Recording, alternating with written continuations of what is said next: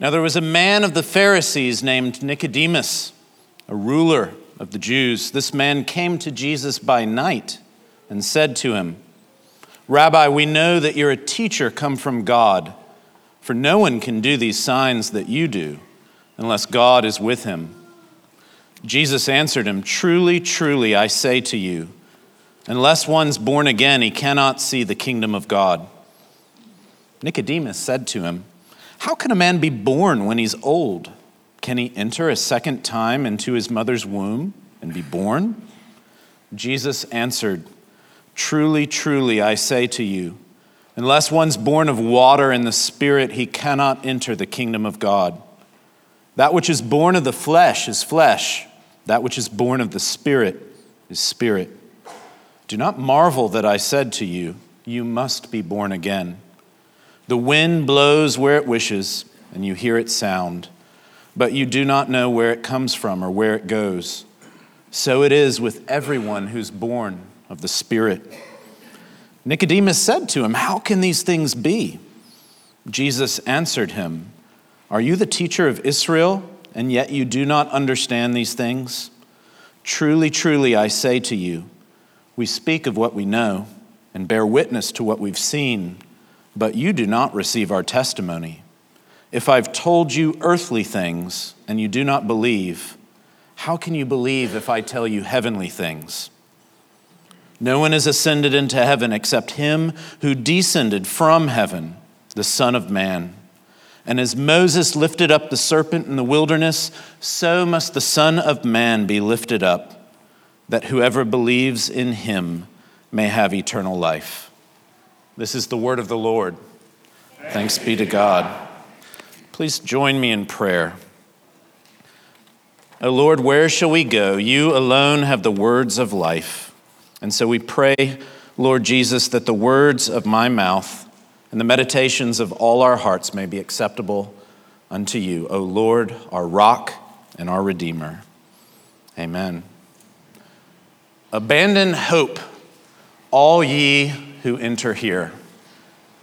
Famous lines from long ago, but those were the infamous lines that stood above the door of my ninth grade history teacher's classroom. As a teacher, I take craven interest in this every fall as I think about going back to school. Abandon hope, all ye who enter here. My teacher took that line from the third canto of Dante's Inferno, and it proved to be true. He was the one teacher I can remember, the only one who possibly could have been allowed to teach always carrying a baseball bat. He's the only teacher I know in whose class a desk was once broken for emphasis as the palm of his hand came down upon it. In his class, he's the only teacher I know who managed to con me into drinking water at some point in my education from the Dead Sea as a sick joke. Abandon hope, all ye who enter here. Those words were a legitimate and truer sign of what we were walking into when we walked into his class than we could have possibly imagined. I wonder what words would be appropriate as we walk into a room like this.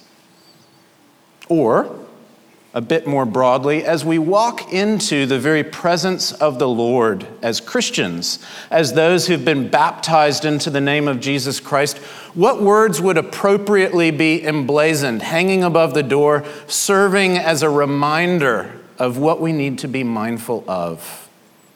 And I think of, of the many possibilities, one of them, perhaps one that would be most easily overlooked by you and me is what we find here at the end of Psalm 111.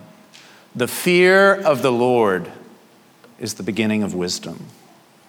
I want to look at that psalm with you here for just a few minutes and see ways in which it describes the fear of the Lord, an idea that can oftentimes make us quite uncomfortable, oftentimes give words and expression to that that angst and that sorrow that we feel deep in our bones and in our gut, but words that are meant to provide foundation, beginning, a concrete foundation upon which we can walk forward and move in the Christian life. Words that truly are the beginning of wisdom. And so, as we look at Psalm 111, we'll find that the psalmist is leading us to a celebration of the fear of God as the beginning of wisdom and sort of the, the melody line of the Christian life. But we begin early. The psalmist declares that he's going to praise the Lord. He's going to give thanks to the Lord with his whole heart in the company of the upright in the congregation. And the first thing that he says in so doing is, Great are the works of the Lord. Great are the works of the Lord. And we see throughout this psalm, he doesn't simply say that the works of the Lord are great, but he shows in a sixfold manner that the Lord works in great ways. As you read through the following verses, you'll see repeatedly God has done X, Y, or Z described in, in six ways. In verse 4, you'll notice God has caused his wondrous works to be remembered. God prompts and God goads our memory and our remembrance. It seems each and every month as I get a bit older and the beard grows a touch wider, the notion of being helped with memory proves helpful and important. Most of all, when we talk about things that are of greatest significance. And so it's no small thing that God causes his wondrous works to be remembered. In verse 5, he provides food for those who fear him. He cares not only that we know him, but that we be sustained, that we be granted that which gives us strength and energy. It goes on in that verse, he remembers his covenant forever. It's not flippant and happenstance and random. It's not arbitrary when God shows kindness to his people. Just as God causes us to remember what he has told us, he himself is one who remembers. We learn from Genesis, of course, that every rainbow that we so often get to take in here in Florida is a reminder, not first to us, but first to God, that his bow is stayed and that we live in a time of his patience. He remembers his covenant promises forever, according to verse 5. Or in the next verse, verse 6, he's shown his people the power of his works. He doesn't just act in mighty ways, providing food, providing reminders of his promise, but he does so by showing us the power of his works, by manifesting, by displaying the strength and the might that brings the sun up yet again, that brings a child from the womb yet again, that brings another person, like Jesus teaches to Nicodemus, from death into new birth yet again. He's shown his people the power of his works. Or we can see in verse 9, he sent redemption to his people. We know of old that in Exodus, the people suffering in slavery and oppression cried out, and we read that God heard their cry, God saw their plight, God came down, and God intervened. How often does that prove again and again to be a paradigm and an image of what the psalmist can say and what you and I can know to be true that God, God sent redemption to his people. He has done that great work. Also, in that verse, sixth and finally, he has commanded his covenant forever. He has commanded his covenant forever. In other words, he's not merely intervened and acted and spoken and revealed for the Jews of old, for the disciples encircled around Jesus in the first century, but he has a word for you and for me. He has addressed us because he has commanded a covenant that is good and gracious and merciful and life giving, and it is good forevermore. And so, in these six brief statements, the psalmist isn't merely saying that the works of the Lord are great, he's showing in a variety of ways that God does great things. And of course, he could go on as he does elsewhere throughout the Psalter, and as you and I could share from even just the last week and recent days that the Lord does great works, and we do well to remember them. We do well to bring them to memory, to recount them, to speak of them, to be mindful of what God is doing in our midst. That's why we stood earlier and we professed belief, answering that question Christian, what is it that you believe? And most of what we profess is what God has done. The ways in which He has stepped into the breach, the ways in which He has intervened in our need, the ways in which He has come down and He has walked amongst us in the person of Jesus, and He has borne our plight, and He's died our death, and He's risen for our justification, and He has taken us on high. He has ascended to the right hand of the Father and reigns in glory, and we shall be with him forevermore. And so it is a remarkably routine practice, but it's a no less glorious practice that we can bring to memory, as the psalmist says, these wondrous works of God, works of old, works of this very week. But you know what? That's not all that he says here in the psalm. He he says in verse 2, Great are the works of the Lord, but he immediately jumps forward and says, Studied by all who delight in them. What does it mean? What does it mean to study the works of the Lord? It's one thing to recount and to witness, to testify to those around you in the congregation of what you have seen the Lord do and to hear from them ways in which they have seen God's kindness, but what does it mean to actually study those works that you delight in? And again, he doesn't merely say this. The psalmist shows us what it means to study the works in which we're to delight. And to those six great works that are described so briefly in the psalm, there's a corresponding six statements about God that are made here in this psalm. Again, I, am not going to linger over any of the particulars, but let me highlight these for you. In verse 3, we read that God is full of splendor and majesty is his work. We read on in that verse and we learn that his righteousness, or perhaps otherwise put, his justice, it endures forever, even though we may often doubt if justice will reign. We often worry that injustice and lawlessness perhaps is, is the order of the day, but God's justice endures forever. That surely must have been such a significant word for a king in a time of difficulty, as in the time of Psalm 111. Or we learn in verse 4 that the Lord is gracious and merciful. The Lord is gracious and merciful. We learn in verse 7 the works of his hands are faithful and just. And then it goes on to say next that all his precepts are trustworthy, they're established forever and ever. And finally, in verse 9, we read, Holy and awesome is his name. Six statements, not just of what God has done, but of who God is. Of who God is. What does it mean that God's works are great and those who delight in them study them? It means that we don't simply content ourselves with being served by God and by hearing of ways in which God has come down to intervene on our behalf, but that in considering and recounting and meditating on what God has done, we ultimately want not what God provides, but the provider who has stepped into the breach.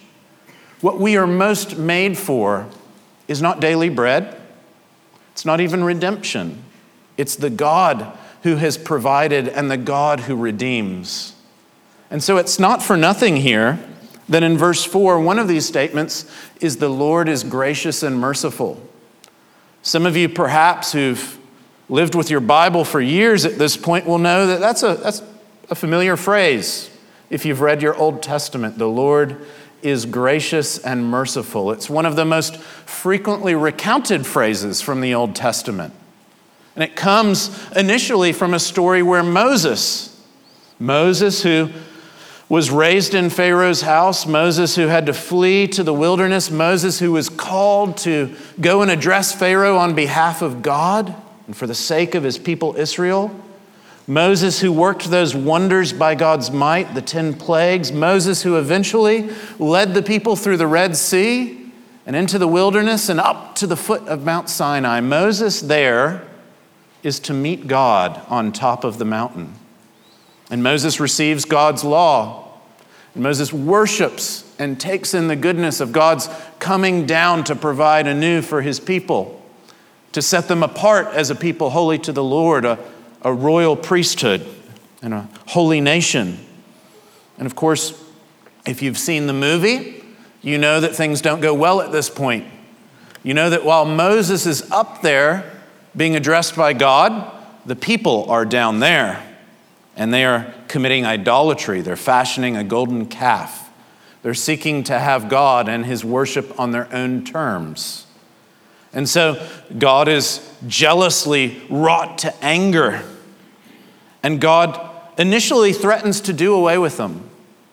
He's going to wipe them out and start over with Moses. And Moses intervenes and he says, Lord, please don't wipe them out. And so the Lord says, I will not wipe them out. I'll just send them off on their way and I will I will bless you and build a people of you.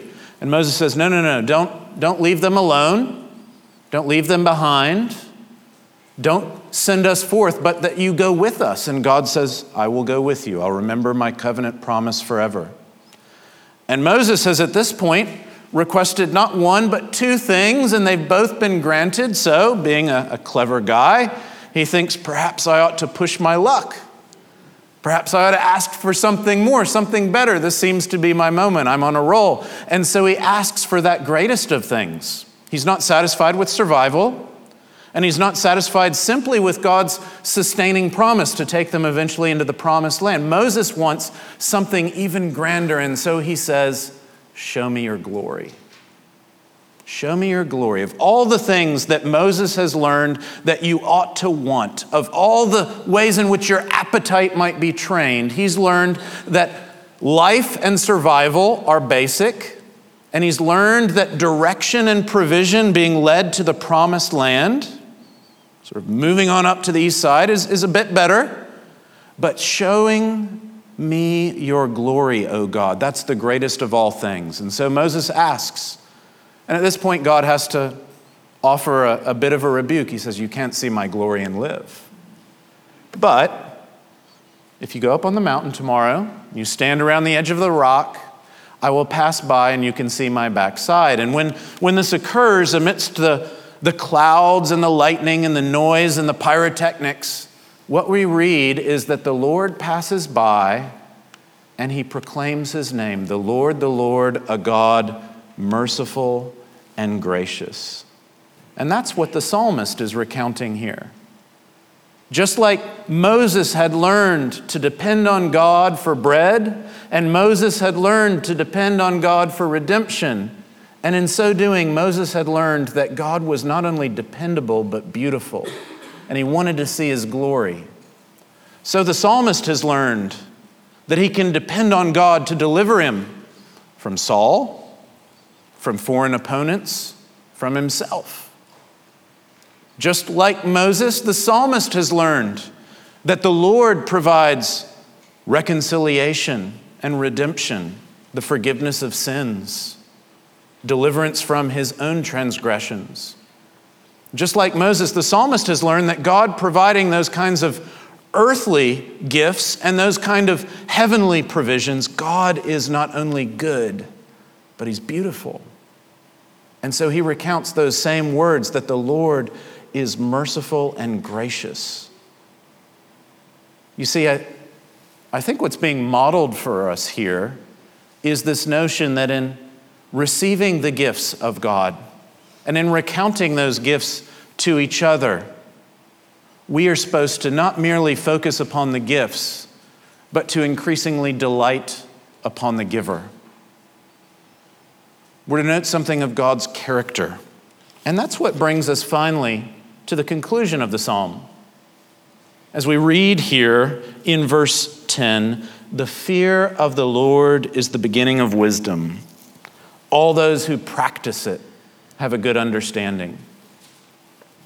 How easy is it to go about your day completely forgetful of God? It doesn't demand a lot of effort in our world, if we're honest. You check your phone in the morning, or perhaps you, you turn on the TV and you catch the news. And my hunch is, unless you've got a different provider than me, the stories of what God is doing are not going to be leading stories. There will be all sorts of busied, harried action, and God will not be mentioned.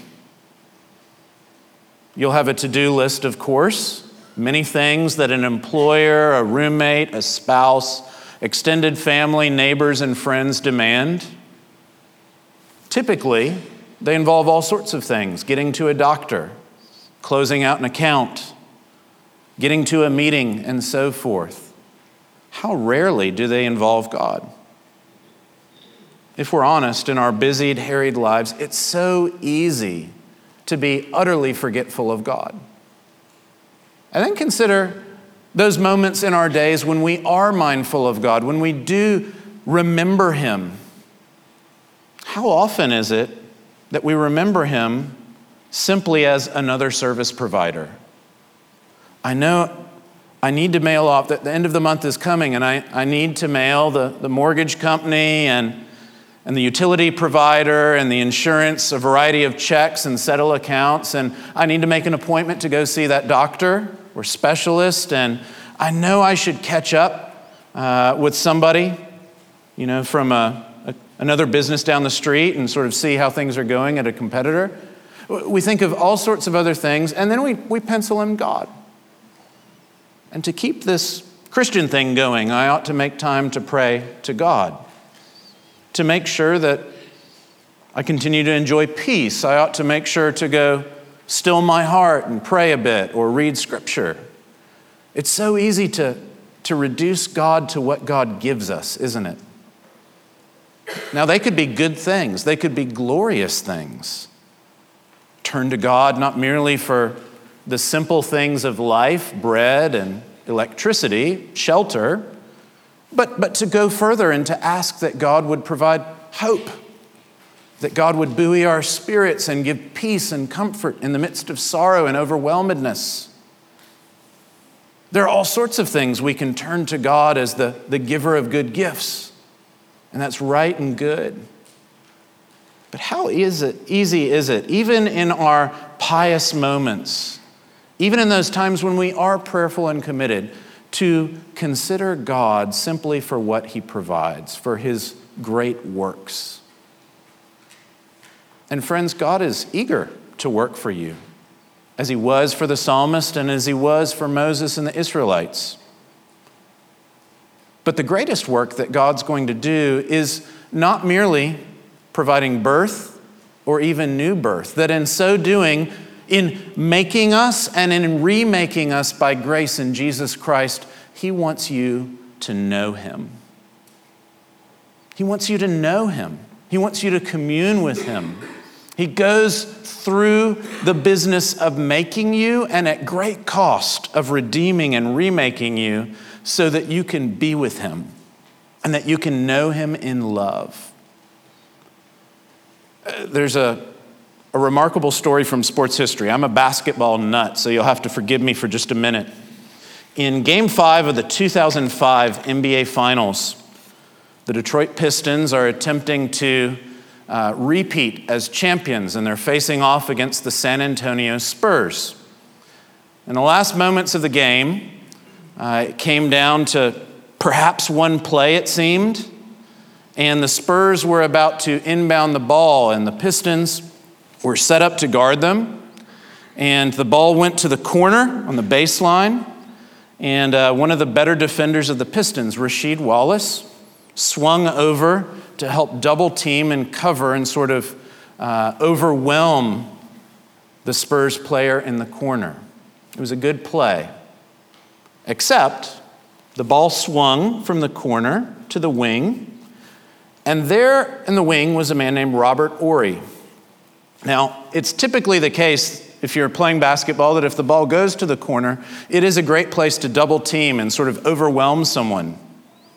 and easily cause a turnover, slow the game down at best. However, you don't want to do this in one situation. If the person one pass away is someone whose nickname is Big Shot Bob. If your nickname is Big Shot Bob, you're, you're, you're floating in a realm that's different from the rest of us pedestrians, right? Like a, like a queen on the chessboard. There are certain moves that you can make that the rest of us mere mortals can't. And Robert Horry, Big Shot Bob, is sitting there, and as the ball swings to the corner and the defender comes over to try and double team, the ball slides over to the side, and Big Shot Bob is there, and Will he does what someone named Big Shot Bob would do, of course. He hits a three pointer. And it was one of the greatest moments of abject stupidity you could ever imagine in sports history. It, it led to the Spurs winning the game, it led to the Spurs winning the title. It led to that defender having to walk off the court in shame. The one player whose eyes you always had to be watchful of, the one player whose position you always had to be alert to, the only person on the court whose nickname is Big Shot. And you left him and you ignored him. Friends, I want to suggest when we're told the fear of the Lord is the beginning of wisdom, we're being reminded that we don't want to be that defender. Whatever situation you walk into this week, above the many things to concern yourself with, there is but one character always to be alert to.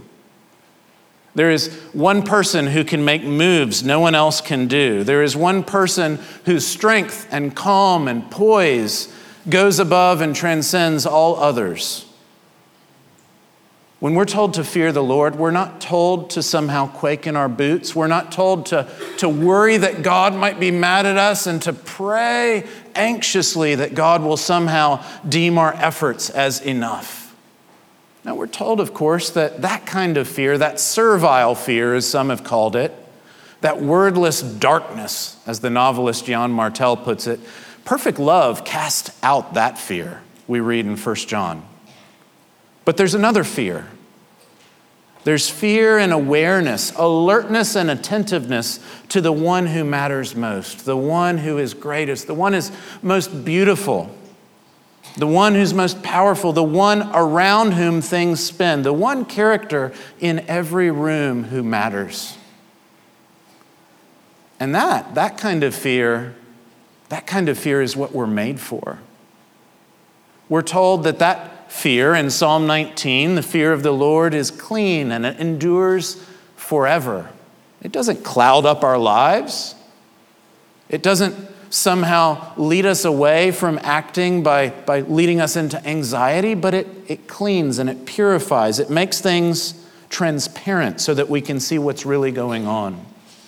It's that kind of fear that leads us not merely to a good beginning, but to a good conclusion as we read what Paul says to the Corinthians in 2 Corinthians 7. He says, Since we have these promises, beloved, let us cleanse ourselves from every defilement of body and spirit, bringing holiness to completion in the fear of the Lord. Fear is not for those who are outside of Christ, it's for the beloved. We learn to fear God. And it's not merely for the early days when you're a kid and you need to be put in your place. It's how we bring things to a fitting conclusion. You see, when verse 10 says the fear of the Lord is the beginning of wisdom, it doesn't mean it's the inception point, it's where you embark from. It rather means it's the foundation. It's the rock upon which all else rests. That God wants not merely to give you things you knew you wanted otherwise, that God wants to provide, like Santa Claus, what our world tells us we should yearn for, that God wants to simply answer the hurts that we would have felt irrespective of being trained by the gospel, but that through that and in that and by that, God wants to invite you to deeper desires God wants to reorient your yearnings. God wants to recalibrate your appetite. God wants to train you to desire something still greater. as you come to see the great works of the Lord and you come to study them with delight, like Moses on that mountain, like the psalmist in the many ins and outs of his life, God is inviting us not merely to receive gifts, but to learn that the greatest gift is the giver himself, who doesn't merely want to provide stuff for you, but longs to be with you. Could we believe that this day? Could we believe that God, the great God of love, the perfect God of all fullness, the God who has no need of anything, in his freedom and in his lordship, he chose to make you and me.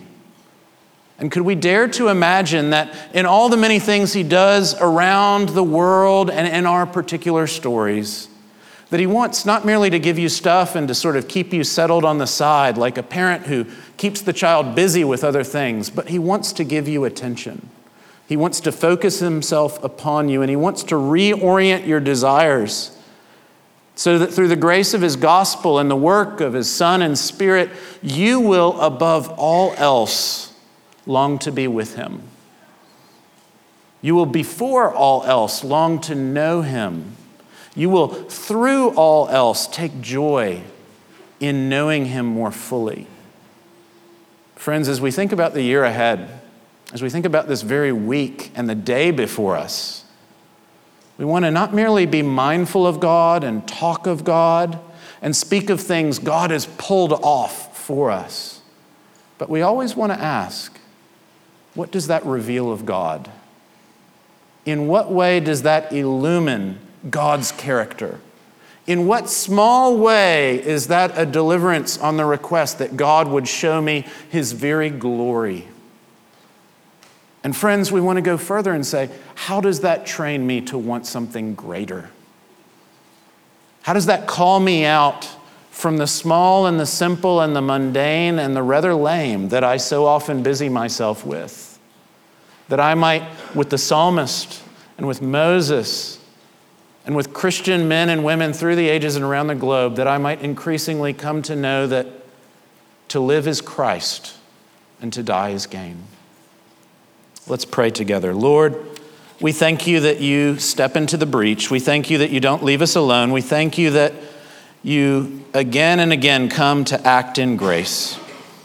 And we confess that oftentimes it's easy to rejoice in what you've provided and yet to fail to penetrate further to ask, what can we know of you? What can we see of you? What can we rejoice in your very character as you work grace upon grace and long suffering mercy in our midst? And so we pray with Moses that our heart's desire this year would increasingly be, Lord, that you would show us your glory. We pray in the situations of sorrow and hurt that we would pray not merely, Lord, that you would provide reprieve and comfort, but that you would show yourself to be the God of all peace and of perfect comfort. We pray in those situations of remarkable provision and abundance that we would find you not merely to be the God who generously gives gifts, but that we would see something of your excessive, glorious, full, rich character. We pray that in all things, Lord, we might be those who would be satisfied with nothing less than taking our delight in you. We ask this in the name of Jesus, who came not merely to give us life, but to give us life abundant. Amen.